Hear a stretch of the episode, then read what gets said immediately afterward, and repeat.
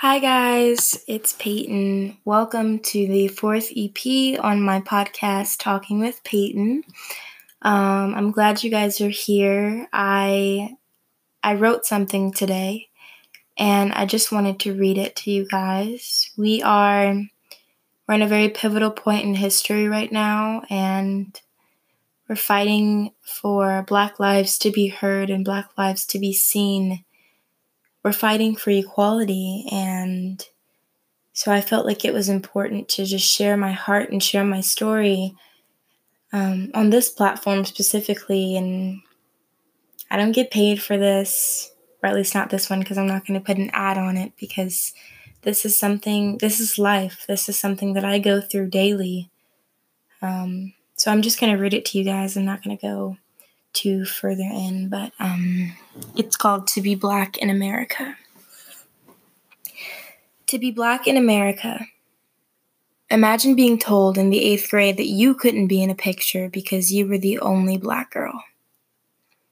Imagine walking into a store with one of your white friends, asking an employee, Where is the bathroom?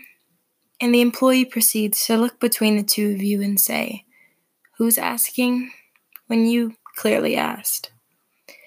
Imagine not being comfortable going to your own public schools in your area because you knew there would be people that treated you differently because of the color of your skin.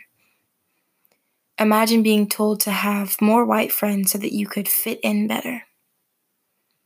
Imagine being a child crying in your bedroom because you knew that there would be a possibility that your dad could be taken from you because of the color of his skin. Imagine every time you see a cop when driving, you turn your music down because you don't want them to have any reason to pull you over and end your life. These are all real things that I have had to deal with in my almost 18 years of life. America makes it known that to an extent, being black is a death sentence. That is why today and every day I fight for change so that one day my siblings and I can raise our kids to not be so afraid all the time. So that one day I won't feel a constant fear when I think about the police. So that one day I won't have to fight to be seen and heard, I just will be. I shouldn't have had to deal with these things as a child. That was my time to be carefree. Yet when I walk around sometimes, I feel the same fear I felt as a child. Something has to change. We need to create a better world for the future. Despite all challenges, I would never change my blackness. I love being black. But the racism in this country is not okay.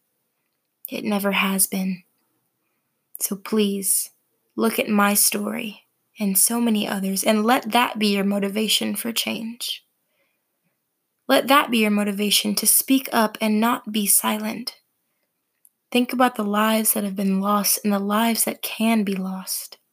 You have a choice. It's up to you. And that's what I wrote, and I hope you guys hear me. Thank you so much for listening and taking the time to hear my heart and to hear my voice. I see you and I love you and thank you so much for listening.